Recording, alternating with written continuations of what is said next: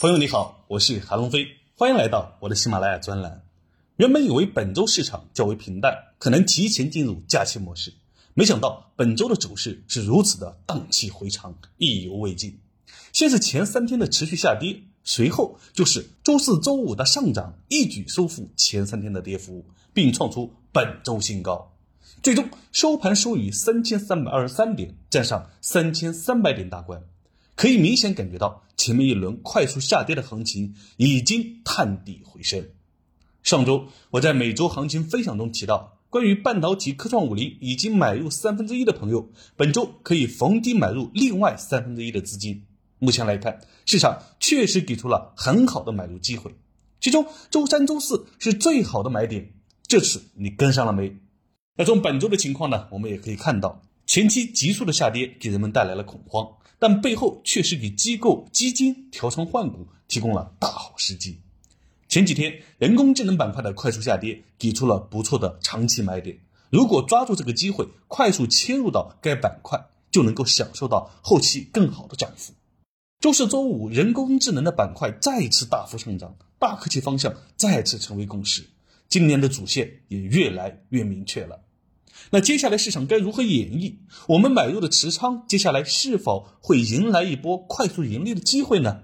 我们还是从当前的数据来做一个理性的分析和判断。本周上证指数涨幅百分之零点六七，两市成交额平均每天达到一万一千零二亿元，连续六周在万亿以上的水平。具体到主要指数来看，上证五零和中证五百出现上涨，分别涨百分之零点七九和百分之零点一三。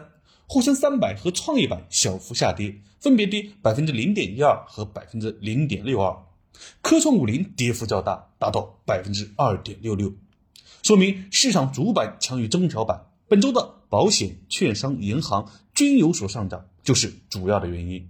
前期热闹的中小板块本周并没有多少表现，当然这也是一个积极的信号，说明三千两百多点的位置很具有投资价值，底部很夯实。下跌空间有限。从连续三周情况来看，有结束连续两周全线下跌的趋势，说明市场确实出现下跌企稳迹象，让我们对后市有了乐观的预期。而从近期较火的人工智能、通信、云计算等相关板块来看，除游戏板块外，本周依然处于下跌态势，说明前期热门板块本周继续延续回调态势。